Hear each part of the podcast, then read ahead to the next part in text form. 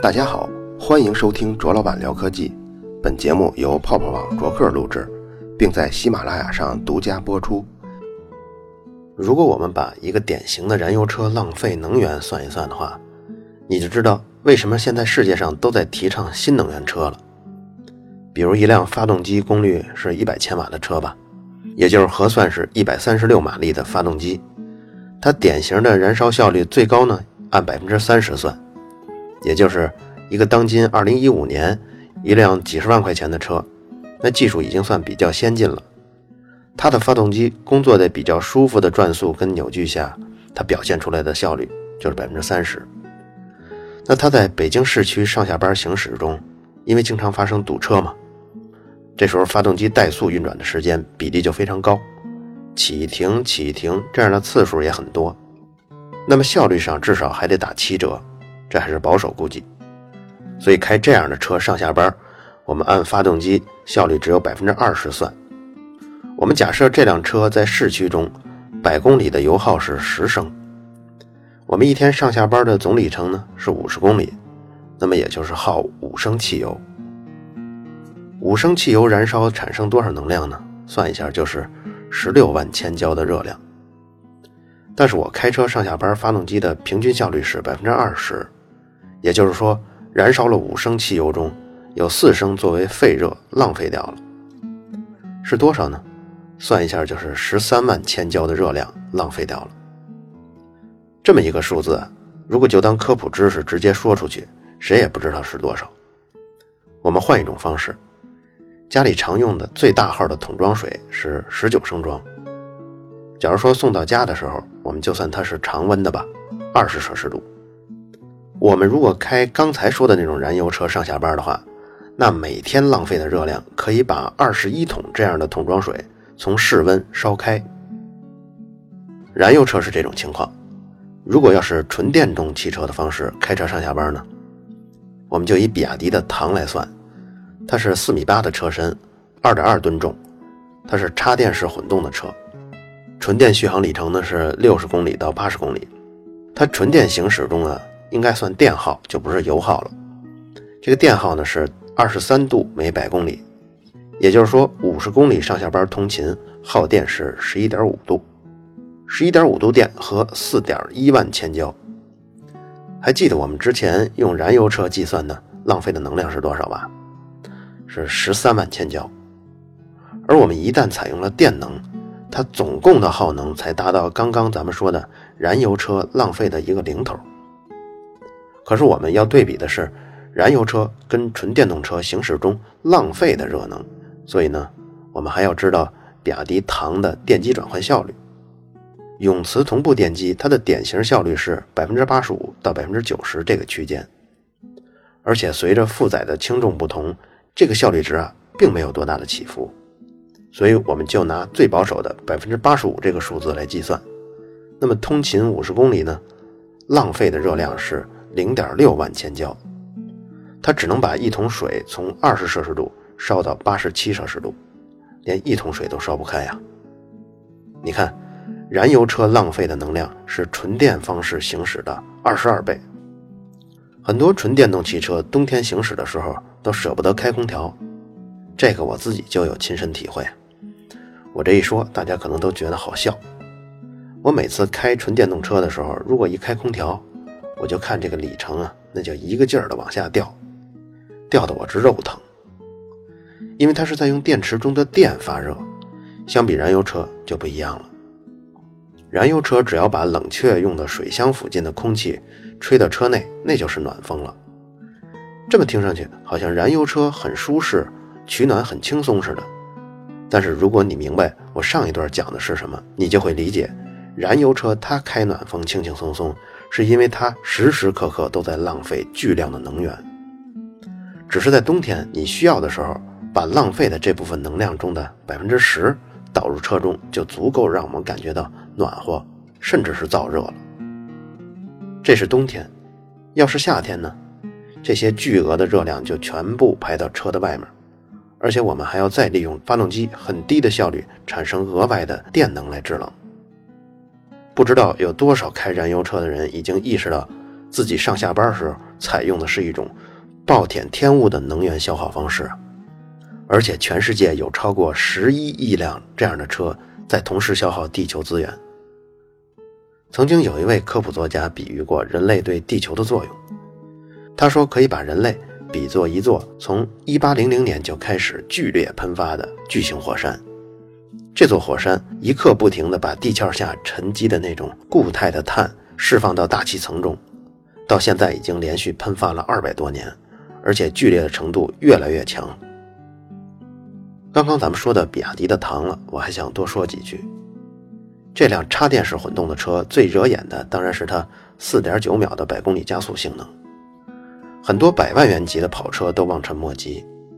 汽车之家曾经做过一次加速的测试，实际测的结果呢，比它标称的4.9秒还要快，是4.7秒。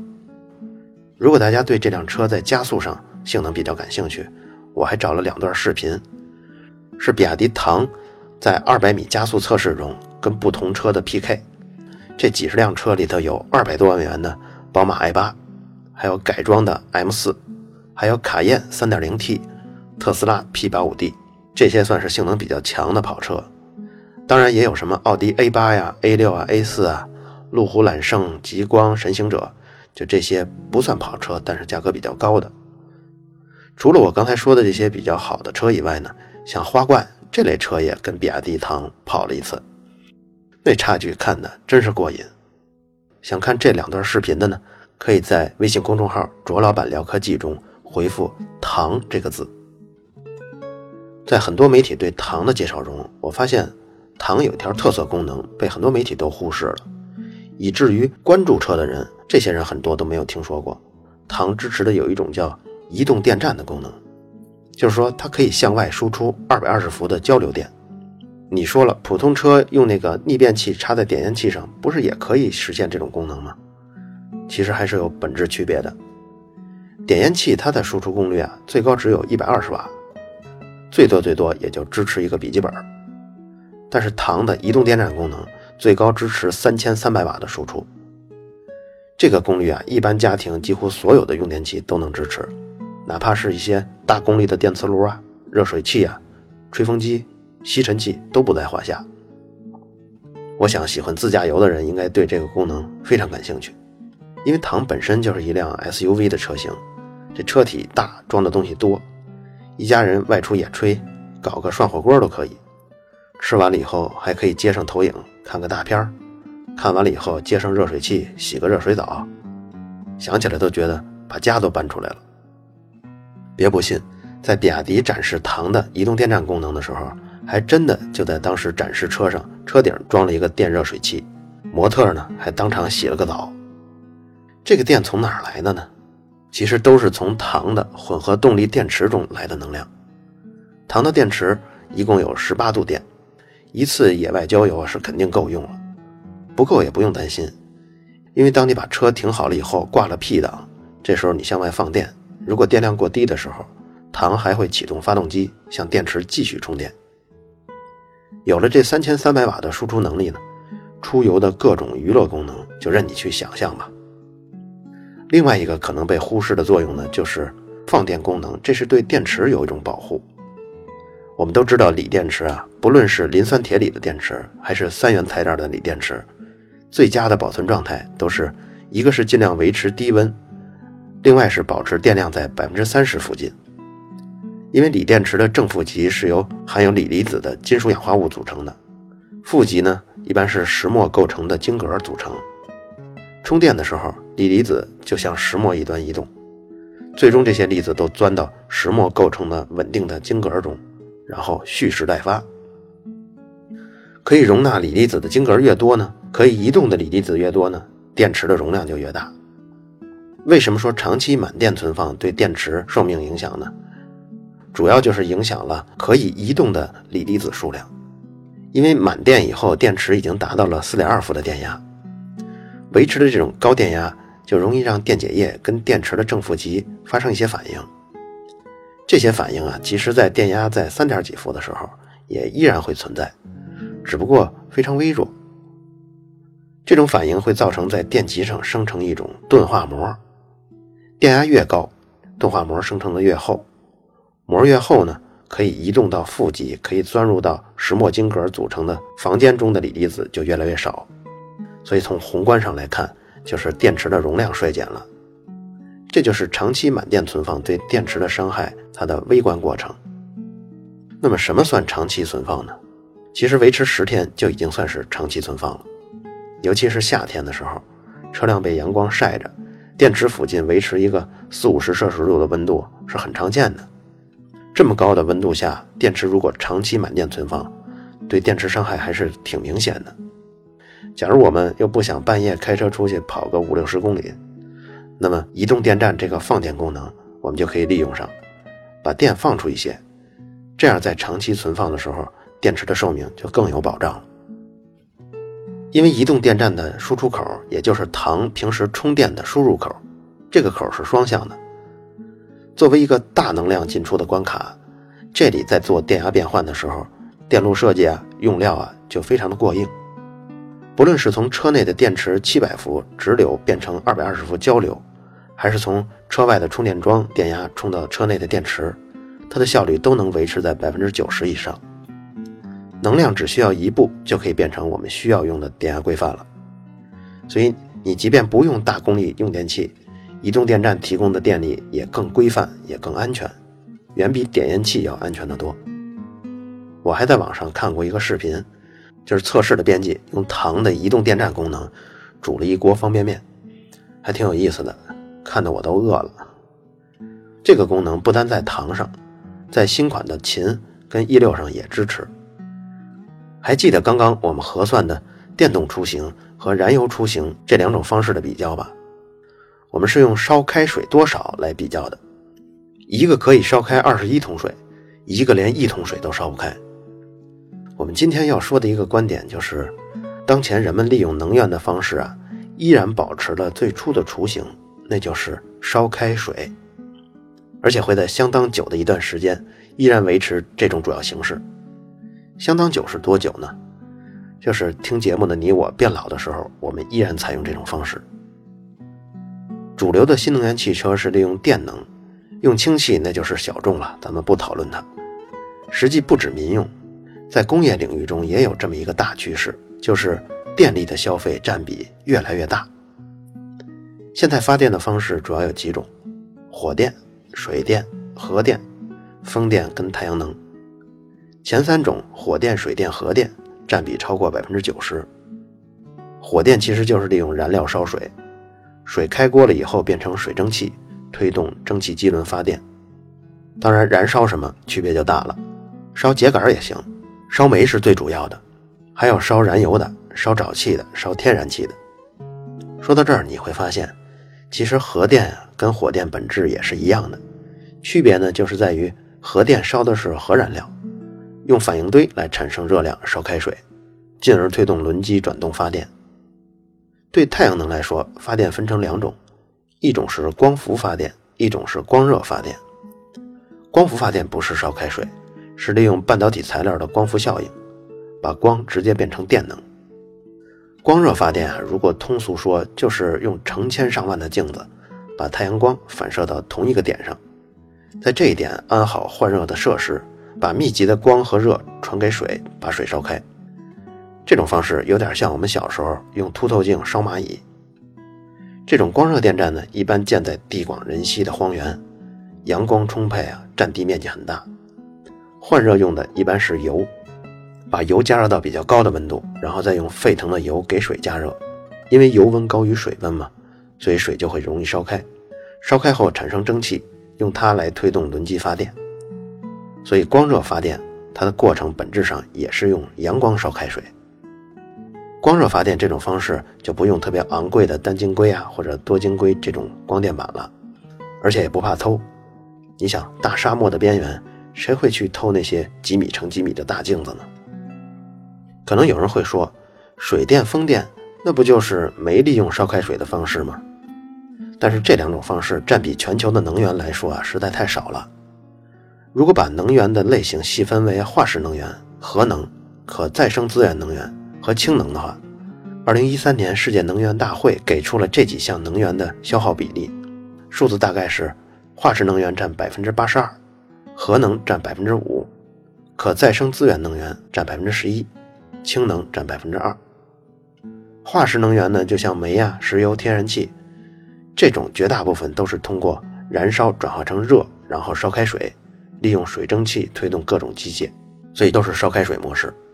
核能呢，就百分之百全部利用烧开水方式发电了。刚刚说过的太阳能中呢，有一部分也是烧开水模式，所以总共算下来，我们发的电能中，利用烧开水模式这种占比超过了百分之八十。你可能会问，为什么人类发电这种事儿最后都绕到了烧开水这种听上去这么原始、这么 low 的模式呢？这是因为水是一种一次能源和二次能源之间最好的传递物质。什么叫一次能源、二次能源呢？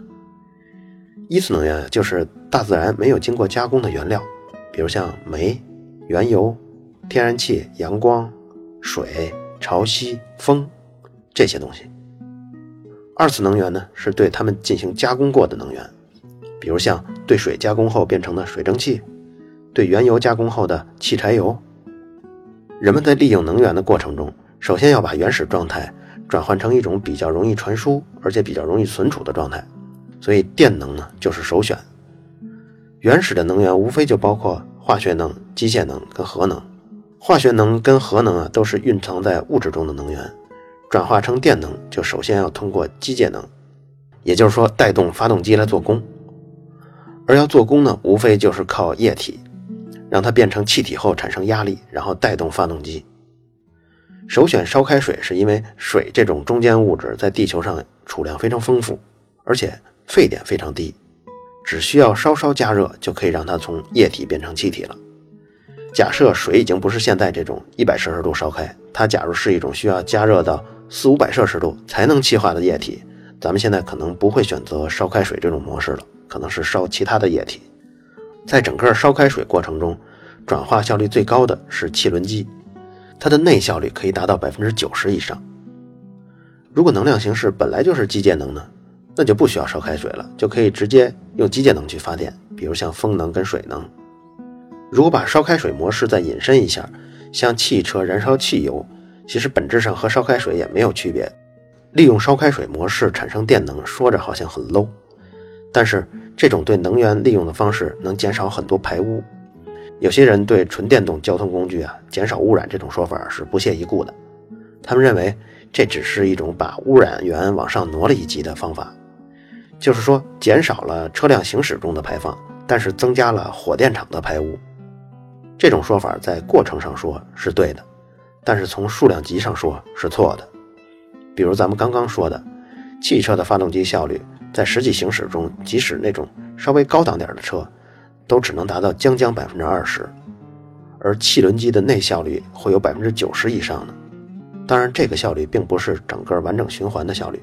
如果你要考虑到像排气呀、凝结呀，还有它再次变成水，中间还会有漏气的损失、散热的损失，把这些全都算进去，汽轮机的整体效率也依然可以达到百分之四十以上。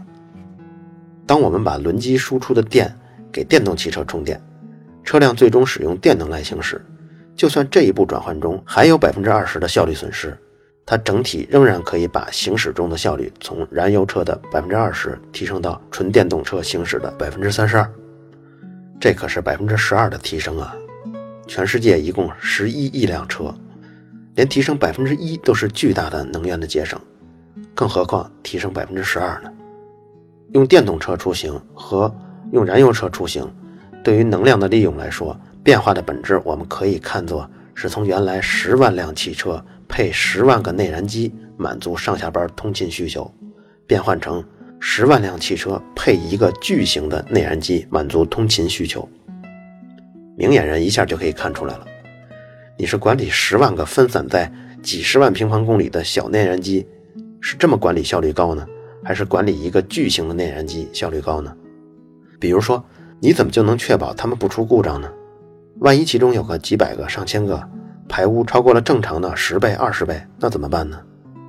更严重的是，十万个内燃机是很难整体升级的。但如果我们只用一个巨型的内燃机，我们就可以整体的升级。比如，发电的前级从火电升级为太阳能或者是风能，甚至是核电，那么后级的轮机跟发电机它还是可以维持不变，这样能源就变成了污染更小的形式，甚至是零污染。这样的一个转变带来的效率提升，那可又是百分之几十的量级啊！这对分散在十万辆车中的十万个发动机来说，想把整体效率提升百分之几十，那简直是天方夜谭。所以，把最终耗能的终端都改进为耗电能，就可以为整体产业升级提供机会。因为这些潜在的意义和地球的现状，大规模集成的发电模式是人类利用能源最有希望的方式。在这个方式中，现在的火力发电系统，也就是我们今天说的烧开水模式，竟然是世界上最复杂、最高精尖的系统之一。如果你不信，我们来举例。比如一台蒸汽轮机，它会用到五十多种金属，叶片呢必须长期经受六百摄氏度的高温，叶片旋转的速度呢是每秒钟一百转，它要承受二百七十个大气压的压力。二百七十个大气压有多重呢？就相当于四个成年人坐在一个面积只有一个指甲盖大小的面积上的产生的压强，在这么高温高压的条件下，这个叶片还得常年工作，而且保证不变形。你想要求有多苛刻？举例来说，一套八百兆瓦的汽轮机，轴向的长度呢是二十五米，由四万多个零配件组装在一起，而且组装以后要求它在轴向的长度，就是二十五米这个长度上。它装配好以后，误差不超过正负零点五毫米。大家可以想象一下，这是一个对精度要求多高的东西。而且刚刚咱们只举了汽轮机身上的两个例子，一个是叶片，一个是精度。而整套火电系统呢，还有输运的煤呀、烧锅炉啊、燃料供给啊、冷却塔呀，许许多多的步骤，咱们可以详细的说说。如果从山西煤矿说起啊，火力发电的过程大概就是这样的。煤矿从山西装上了火车，然后开到了火电厂里面。一车皮一车皮的煤，在翻车机上来一个一百八十度吊个，就是头朝下，轮子朝上，这样一车皮的煤就在几十秒内就被卸干净了。这些煤通过传送带送到磨煤机去，到了那儿，石头块一样的煤块就会磨到直径不到一毫米的煤粉。这煤粉特别特别的细，你要是站在煤粉上都会陷下去，就有那么细。为什么要磨碎呢？磨碎就是为了之后可以快速的、充分的燃烧。接着就把这些煤粉送到锅炉里去了。这锅炉啊，可不是咱们想象的把煤放进去一点火那么简单。为了让煤能够充分的燃烧，需要向锅炉里头吹风，而且这风非常的强劲，要把煤粉吹到炉内的二三十米高。也就是说，如果你要能看到锅炉内部，锅炉里面就会有一团团二三十米高的火苗子。而且吹进来的空气还要分好几股，它有个专业名词叫裹挟风，它裹挟着这些煤粉在在锅炉的中央区域充分的燃烧。锅炉中烧这些煤粉，完成的就是烧开水的重要过程，就把水变成了水蒸气。但这里的水蒸气温度呢是有五百摄氏度，有二百多个大气压，所以承载这个水蒸气的管子，它一面接受着几十米高的火焰的烧烤。一面还承受着二百多个大气压的水蒸气的顶撞，你就可想而知，就光这根管子对材料的要求有多高了。像煤这种东西，就算是燃烧的非常充分，它还是有数量可观的煤灰啊、煤渣呀，这种东西就得及时的排走。排走的烟气中，它的固体颗粒，它们在换热的管道里经过的时候，都会磨损管道，这个问题得解决吧。另外，煤燃烧中产生的硫不能让它以气体的方式跑走啊，否则就是酸雨了。现在的脱硫过程已经可以产生石膏这种副产品了，还可以卖钱。还有一种氮元素，这也是在煤燃烧中产生的副产品，这得靠脱硝系统来处理。从锅炉出来的高温高压的水蒸气，他们就去推动汽轮机做工。咱们刚刚介绍过了，这儿呢就不多说了。汽轮机转动起来以后，就到了发电机。这个发电机是整个火力发电系统中转换效率最高的东西，它把任何一点扭矩都转化成电能，效率呢接近百分之九十九。最后发电厂把电压升到了三百千伏，然后送到电网系统中，这样就完成了整个火力发电的过程。为什么说这个系统是最精密、最复杂的呢？咱们举例来说，整套系统会有上万的阀门，几公里的管道。水温、水压、气温、气压、烟气中的各种有害成分的检测。关键的位置不但要有测试设备，它还得有保护设备。有些重要的节点，一套安全保护措施还不够，一般都是两三套，比如一套自动的，一套手动的，一套电磁的，一套机械的。它得留出足够的安全的概率才可以啊。火电厂在运转的时候，为了保证用水，基本上要给发电厂配备一个小规模的自来水厂。火电厂在工作的时候，为了冷却阀气，需要用到大量的冷却塔。这些冷却塔堆在一起，也像一个大工厂。为了控制烟气中的粉尘，也就是现在咱们说的 PM 二点五的来源，也需要配备一个专门处理粉尘的处理厂。为了脱硫，需要各种设备。这些设备组装在一起，也相当于一个小型的化工厂。脱硝一样需要很多设备，又相当于一个规模差不多的小型化工厂。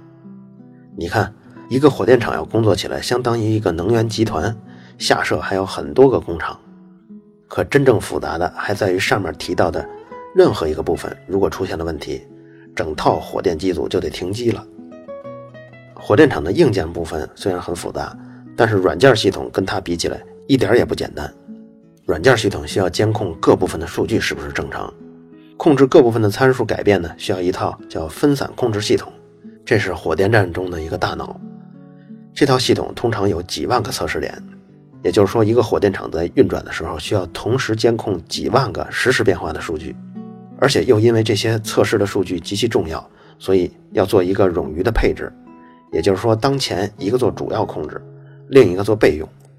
备用的那一套呢，时时刻刻在监视主控那一套，一旦主控发生了异常，就立刻接管控制权，而且立刻备份下一版。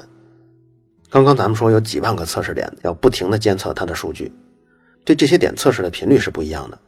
重要的部分一秒钟要采几千次数据，不重要的地方呢，一秒钟至少也要采一次数据。因为这个复杂的火电厂系统，它分布在一个几平方公里的范围里，所以一旦出现了故障，怎么判断是哪儿的故障呢？比如说，故障是在哪儿最先发生的呢？所以这几万个测试点需要在时间上做对齐，对齐的精度要达到零点几毫秒。这种靠什么来保证呢？就是 GPS 系统。现在的火电厂为了保证系统的安全，已经都改用我国自己研发的北斗系统来对准时间了。当整个机组在稳定的运行，所有的监控系统也没有问题。假如这会儿突然来了国家电网的调控指令，说你这个区域的用电量增加了，你多发点电吧。哦，多发点电，说起来简单，那就是说让更多的蒸汽进入汽轮机。可为了产生更多的蒸汽呢，就要多加煤。不过燃烧可不只是煤的问题，它还要多加空气呢，那就得放更多的空气进入锅炉。等等，还没完，蒸汽是水变的呀，不加水哪行啊？就这样，为了提升发电功率。需要调整煤、空气、水，而且这些东西是不能同时加的，得有先后次序。加的时候还得监控各种的温度、压力、流量，一旦出现异常，还得有后备的手段。国家电网一个简简单单的增加发电功率这么一个指令，不按一定的套路做，轻则就造成一些工作状态的扰动，重则呢就跳炉停机了，那就是事故啊。如果二十年后新能源车已经占据了一半的汽车总量，那么带来的效果呢，就是石油企业的产量要减少百分之四十，电力企业发电量呢还要大幅的增加，才能满足电动车充电的需求。新能源车的出现，让电能占比越来越大，这个趋势就会越来越明显。在这个基础上，烧开水模式还是我们最重要的获取能源的方式。有一个在电厂工作过的小伙，他这么感叹过：他最开始负责的是排放的环保工作。后来呢，调入了主控部门。调入主控以后，最初的印象就是所有的东西不就是煤烧水，再用水蒸气推动机轮发电吗？而之后几年，每天都跟着系统走流程图，每天都感觉在点亮新的技能树，每天都在解锁新的技能，天天都有这种感觉。嘿，这玩意儿真高级，这东西屌爆了，这部分怎么回事啊？看不懂。哎，这个管子从哪儿冒出来的？他在这种状态下维持了几年的时间，现在他又从主控部门调走了，又可以从旁观的角度看待自己前几年的工作。他觉得自己前几年一直就是一个烧开水的锅炉工。你看这种内心的跳入跳出的变化，还真是挺有意思的。这期节目中提到的比亚迪唐零到二百米加速 PK 的比赛，如果大家感兴趣，可以在微信公众号“卓老板聊科技”中回复“唐”这个字。当然，补充资料里头我也会把移动电站煮方便面呀，模特用糖的移动电站洗澡啊这些放在里面。记住回复“糖”这个字就可以。好了，以上就是本期卓老板聊科技，在同名的微博和微信公众号中还有其他精彩内容，期待您的关注。如果您对本期节目非常认可，也可以在收听界面的最下方为我打赏。